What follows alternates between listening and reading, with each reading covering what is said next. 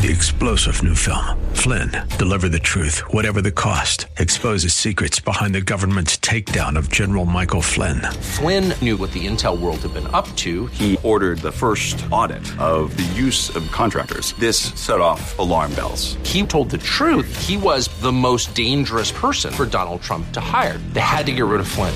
Flynn, deliver the truth, whatever the cost. Available now. Watch it today. Go to salemnow.com. Salemnow.com. The WLCC Brandon. Faith Talk Tampa. Online at letstalkfaith.com or listen on TuneIn and Odyssey. The following is sponsored by Verse by Verse Ministries and is pre recorded.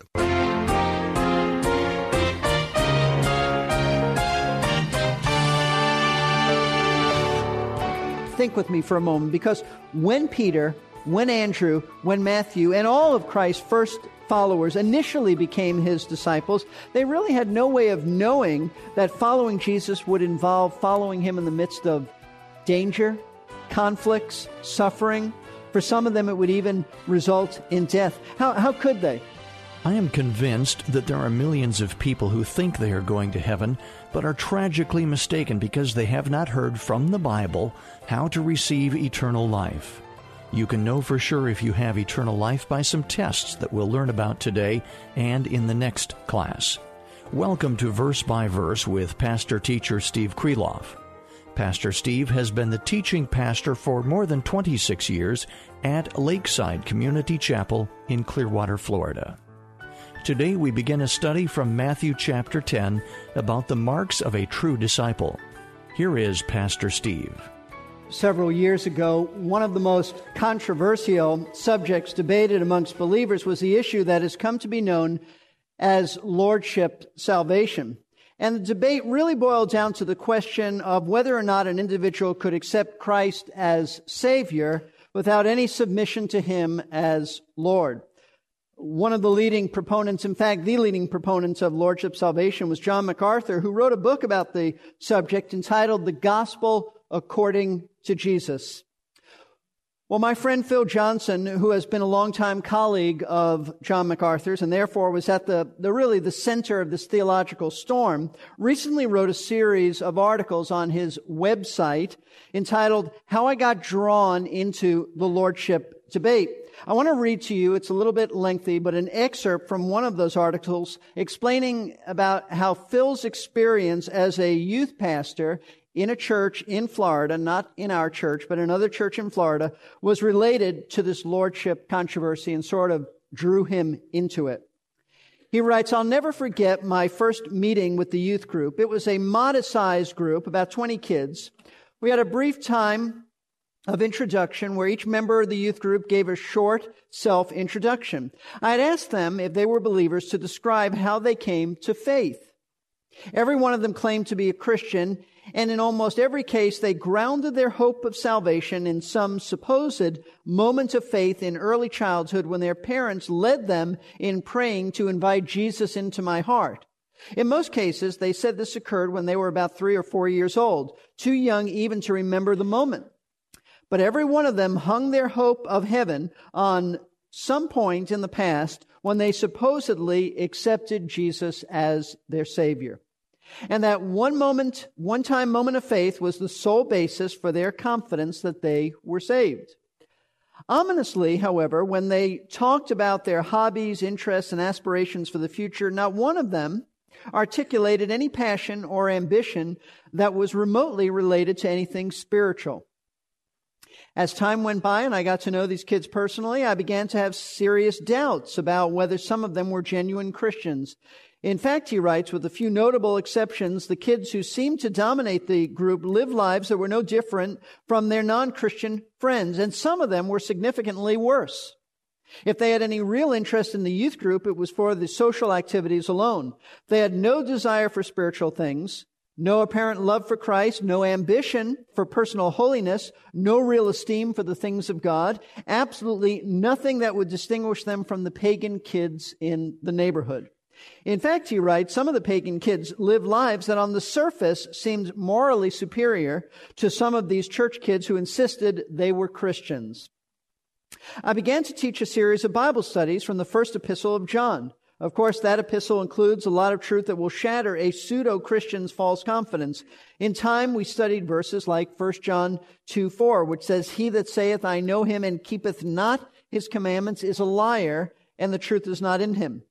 And 1 John 2:15 which says if any man love the world the love of the father is not in him and 1 John 3:10 which says in this the love of God and the children of the devil are manifest or in this the children of God rather and the children of the devil are manifest whoever does not practice righteousness is not of God nor is he who does not love his brother Numerous statements like those throughout 1 John strike directly at the heart of the no lordship perspective on saving faith.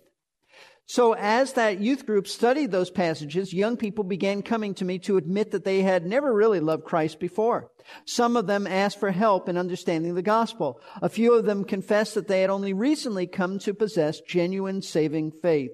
Of course, I rejoiced whenever a young person told me that, and I expected the students' parents to rejoice as well wrong. The response I began getting from parents was surprising. I remember a frantic call I received one night from a woman in our church. She said, Phil, I'm not sure what you've been teaching in the youth group, but our son came home and told me he has just become a Christian for the first time. Nothing in her tone conveyed that she was upset by this, so I said, Well, praise the Lord. I've been praying for that student in particular. But she suddenly got very agitated with me and said, No, you don't understand. He's been a Christian since he was two years old. I held him on my lap and personally led him in a prayer to receive Christ. He's always been sure of his salvation until you started teaching in 1 John. It turned out that she was very upset with me. She informed me that a few of the parents in our church had conferred on the matter and they were concerned that I was teaching their kids lordship salvation. Before long, that woman's son's life changed so dramatically for the better that she soon saw the reality of conversion in his life, and she realized that something genuine had finally happened to give her son a true love for Christ. God had changed his heart, and he was truly and soundly converted. He went on to study at a Christian university and is still walking with the Lord today. But the episode, he writes, brought the lordship controversy back to the forefront of my thinking. What precisely does the gospel call sinners to? Discipleship, conversion, surrender, a notional faith, or a life changing trust? Is love for Christ something different from and extraneous to faith? And if called upon to distill the essence of the gospel in our succinct plea to sinners, what would that include? Did I really, truly understand the gospel? I don't think Phil Johnson is alone as far as what his thinking was. Do we really understand what the gospel is all about?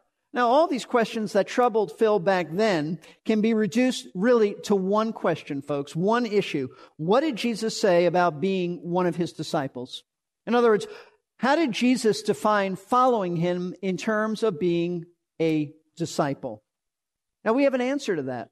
Because in our study, in our previous studies of the Gospel of Matthew, we've actually seen several instances where Jesus called some individuals to become his disciples. They were his disciples. He treated them as their disciples. And in doing this, in observing this, we are able to see that he didn't call them simply to acknowledge his messiahship in an intellectual acceptance. That is to say, they didn't just know that, uh, that he was the Messiah and go on with their life. In calling them to discipleship, he called them to a radically different lifestyle. In other words, in calling them to follow him, Jesus called them into a relationship that did involve commitment, that did involve obedience, that did involve loyalty. That's what it's all about. And I want to show you this as we turn to the Gospel of Matthew. Our passage is in Matthew 10, but I want you to look back at Matthew chapter 4. In Matthew chapter 4, we read of the first instance in the Gospel of Matthew we're told about anyone becoming a disciple. Matthew chapter 4, verse 18. Now, as Jesus was walking by the Sea of Galilee, he saw two brothers, Simon, who was called Peter, and Andrew, his brother, casting a net into the sea, for they were fishermen. Now, the Lord had already introduced himself to them. They already knew about him. They already knew him. I take it that they, that they were believers. But notice, to believers who were his disciples, this is what Jesus said. He said to them, follow me and I'll make you fishers of men. Now, folks, they understood exactly what he was talking about. He meant, get up now, leave your profession, and follow me. And that's what they did. Immediately, verse 20 says, they left their nets and followed him. Folks, they turned their back on their profession. They turned their back on the way of making money, of supporting their families, and they followed him. They understood what discipleship was about. It wasn't just, I'll go to church, I'll sing a few songs, and I'll live any way I want. No, Jesus said, follow me, and they understood the implications of following him. In Matthew chapter 9, verse 9, the author of the Gospel of Matthew was a tax collector had a lucrative position working for the Roman government. He was probably a crook, so he was stealing from people as well. But in Matthew chapter 9, verse 9, we read about his conversion. As Jesus went on from there, he saw a man called Matthew sitting in the tax collector's booth, and he said to him, Follow me. He got up and he followed him. And it means that he never went back to collecting taxes again. See, in both of these cases, we see that these men actually forsook their careers to follow Jesus. Peter and Andrew as professional fishermen, and Matthew as a government tax collector. Now, Jesus doesn't tell all of us to do that, but the, but the important thing to notice here is that the men did this because they understood that being a disciple of Christ requires a commitment to Him. Whatever He tells you to do, you do. That's salvation. That's disciple. There is no distinction in the Bible about that. However, think with me for a moment because when Peter, when Andrew, when Matthew, and all of Christ's first followers initially became his disciples, they really had no way of knowing that following Jesus would involve following him in the midst of danger, conflicts, suffering. For some of them, it would even result in death. How, how could they? How would they possibly know that? You see, when they began to initially follow Christ, he was a popular figure in Israel. Large crowds followed him as they were healed by him. He cast out demons. He taught. He had huge crowds around him. And I'm sure the apostles thought, isn't this great? Where soon the kingdom will come. Soon Rome will be overthrown and we're right in the midst of this. This is great. We will be popular. In fact, I'm convinced that's what drew Judas into the whole band of followers. He didn't care about Christ. He wanted the glory. And these other men had no clue as to the fact that following him would mean eventually being a very difficult experience. And though in the Sermon on the Mount, which was towards the beginning of Christ's public ministry, Jesus did mention that his disciples would be persecuted. He said, blessed are you when people insult you and persecute you and falsely say all kinds of evil against you because of me. He did say that. However, it wasn't until later in Matthew 10, which is later in his ministry, that Jesus revealed the kind of depth and intensity of hatred that these disciples would experience as they went into the world with the gospel. Now, why did Jesus wait until Matthew chapter 10 to tell them about the intensity of persecution? It's very simple. As we've been studying this for the last few weeks, it seems like several months now, we've learned that Matthew chapter 10 is devoted to Christ instructing his new apostles and us by way of application as to the fact that we need to go and share the gospel with others. He's just called them recently to be apostles. He's giving them a brief short-term missions trip to go into the world rather to go to the Jewish people in Galilee and then they'll go into the world and they need to know what to expect. That's, it's imperative now that they understand how the world will react to the gospel. They'll react with hostility. They'll react with anger. And so uh, the thought here is that these men now needed to know what they could expect in being his witnesses. And that's why when you come to this very pivotal verse, of verse 16 of Matthew 10, we read that Jesus is telling them that he is thrusting them out like sheep in the midst of dangerous wolves. He goes on to clarify that the wolves are, are, are men and women, unbelievers who are antagonistic to the gospel. And Jesus said, some of them will flog you in the synagogue. Some of them will kill you because they're government officials. You'll be betrayed by family members and you'll be hated by people from all walks of life. This is your lot in terms of being one of my followers. But he also went on to say that in spite of all the adversaries out there, they didn't need to be afraid. They didn't need to be afraid. And this is what we saw last time. He gave three reasons why we can boldly uh, and fearlessly proclaim him even when there's so much antagonism. Number one is found in verse 26. When he said this, he said that there, therefore do not fear them, for there is nothing concealed that will not be revealed or hidden that will not be known. What he meant by that, in, in essence, is this that the truth about us, about believers, will eventually be known to all. They may slander you now, they may say you're evil, they may say you're foolish, they may say you're a religious uh, nutcase, but when he returns, everyone will know that we had it right because of God's grace in revealing Christ to us. Everyone will know that we were his bride. Everyone will know that we were his precious bride and his true followers because everything will be con- revealed that's been concealed now. So he's saying it's only temporary. You can handle the ridicule, the reproach now because eventually everyone will know the truth about you. And that's why I said in verse 27, what I tell you in darkness, speak in the light. What you hear whispered in your ear, proclaim uh, upon the housetops. In other words, don't hold back. Get to the highest place you can, which in Israel usually was the rooftop, and just shout it for everybody to hear. Don't fear what men will do. They could only call you names now and do to you what they'll do to you, but they, uh, that will not be permanent. The second reason why we don't need to fear man is because their power is so limited. Their power is so limited. Notice verse 28. Do not fear those who kill the body, but are unable to kill the soul. The worst man can do to you, Jesus is saying, is they'll take your life. The worst they can do to you. They'll take your life, but they cannot take your soul. They cannot affect eternity. So why fear them? That's all they can do is take your life. But he goes on to say there is someone who we should fear. Fear so much that we'll obey him, and that's God. Rather, he says, fear him who is able to destroy both soul and body in hell. And this fear that he's talking about is not a uh, terrorizing fear. This is a fear of God, a healthy fear, uh, an approach to him with such reverence that we say, Lord, we'll do whatever you want. So when we fear God like this, we will obey him and we will witness to others.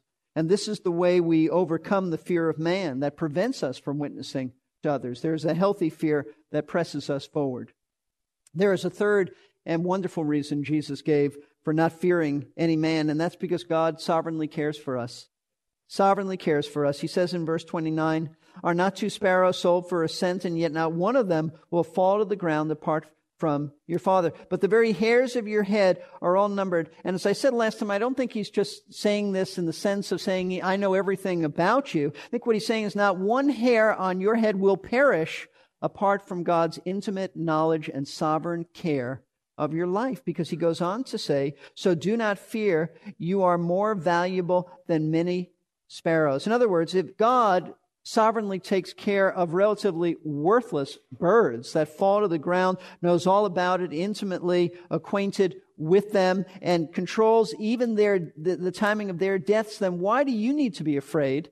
Because you're much more valuable to God than little birds. He knows everything about you. You'll not die a moment before his will for you is to die. So don't fear what men will do to you. Now, it's in light of all these three reasons, these three reasons that Jesus lays out not to fear men, that in the next section, the section we want to study today, that Jesus identifies several marks or characteristics of a true disciple of his. And there's a definite reason why this comes up now in his discourse. And hear this out. Because he wants us to understand, note this, that the test of genuine discipleship always comes not when things are going well, but when there's pressure and when there's opposition. In other words, those who are true followers of Christ will follow him even during the difficult times.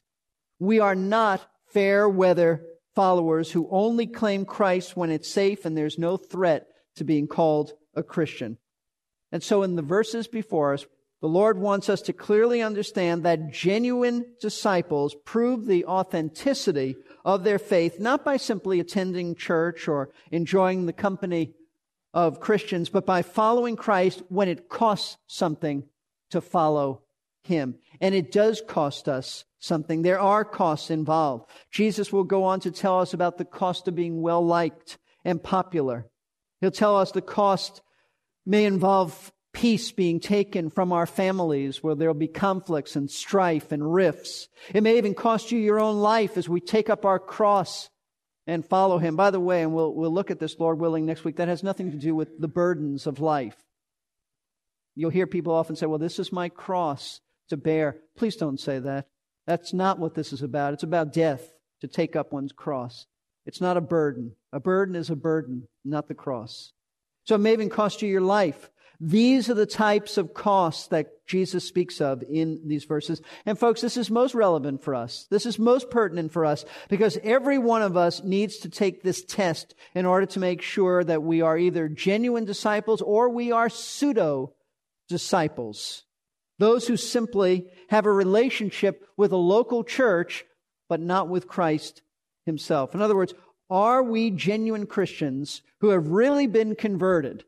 Or are we those who have merely made a verbal profession of faith but aren't really saved?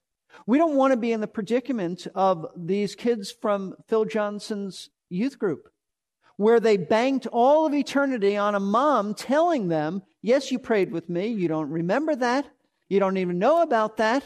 But I'm telling you, you were there. Listen, you know, that boils down a lot to pride on the part of parents. How dare anyone think that my son, my daughter wouldn't be a believer? You better not do that, folks. You better make sure, you better love your children enough to make sure that it's real in their lives. And it's not a matter of you have to save face before others in the church. And so there are tests. This is a test. This is what, this is what this passage is about.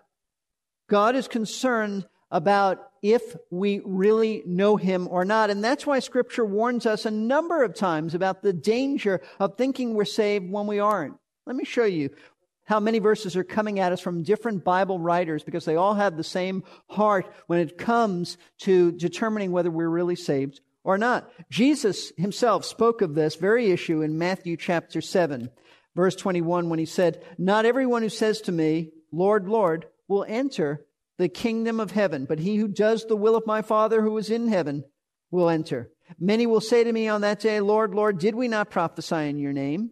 And in your name cast out demons, and in your name perform many miracles. So here were people who banked heaven on what they did. They're involved in a church, perhaps. They served on this committee. They served on that committee. They, they had religious deeds. But Jesus said, I'll declare to them, I never knew you. Not I never knew about you, but we never had a relationship. You and me, we never had a relationship. Therefore, he says, Depart from me, you who practice lawlessness. They practiced lawlessness because their hearts had never been changed. They had never truly been converted. So Jesus spoke about this, but not only Jesus, the apostle Paul spoke about this too. And it's very interesting. He said it to the Corinthians, who he had said, I'm your spiritual father. But unlike this mother who Phil wrote about, who was very defensive, Paul was not defensive. Paul cared more about their soul than about his reputation as a spiritual father. And so he said in 2 Corinthians 13, 5, test yourselves to see if you are in the faith. Give a test to yourself. What is that test? Examine yourselves, and here's the test. Or do you not recognize this about yourselves, that Jesus Christ is in you, unless indeed you fail the test? The test is, is there a reflection of Christ in your life? Is there any humility? Any compassion, any love, any concern for obedience, those are the reflections of Christ. Not only Jesus and Paul talked about the indications of genuine salvation, Peter stressed making sure of your salvation also. Pastor Steve will tell us about that in the next verse by verse. Thank you for joining us today. Our teacher is Pastor Steve Kreloff of Lakeside Community Chapel in Clearwater, Florida. These daily radio Bible classes are a natural extension of Pastor Steve's more than 26 years of expository teaching at Lakeside. They're brought to you by Verse by Verse Ministries and this fine radio station. Verse by Verse Ministries is a faith ministry supported by the prayers and gifts of interested listeners who are first faithful to their own churches. Today's class was the start of a three part message. If you would like to hear the whole message at once, it's available on CD or cassette. To order a copy, call us at 727 441 1714. Leave your name and a number, and we will return your call during weekday office hours. That number again is 727 441 1714. If you visit our website, versebyverseradio.org, you can listen again to today's class or many of our previous broadcasts. We offer a free podcasting service as well as a complimentary newsletter if you would like to take advantage of either of those resources. That's versebyverseradio.org. Come to class next time as we continue to study Matthew chapter 10. We will hear just how easy it is to know for sure whether or not you are saved. Ephesians chapter 2 verses 8 and 9 could be considered to be the theme of the Reformation. For by grace you have been saved through faith, and that not of yourselves, it is the gift of God, not of works, lest anyone should boast. But what about the next verse? For we are his workmanship, created in Christ Jesus for good works, which God prepared Three star general Michael J. Flynn, head of the Pentagon Intelligence Agency, knew all the government's dirty secrets. He was one of the most respected generals in the military. Flynn knew what the intel world had been up to, he understood its funding. He ordered the first audit of the use of contractors. This set off alarm bells. The explosive new documentary, Flynn, Deliver the Truth, Whatever the Cost, uncovers the facts behind this scandal. Flynn told the truth. He was the most dangerous person for Donald Trump to hire. I find out the worst enemy that I'm going to face in my life is right here in America. They took my assessment and they wanted me to change it. And I was like, I'm not changing it. They had to get rid of Flynn with in depth interviews, archival footage, and never before seen personal records of the man behind the headlines. I just felt like I was drowning. Flynn, deliver the truth, whatever the cost. Available now. Watch it today. Go to salemnow.com. Salemnow.com.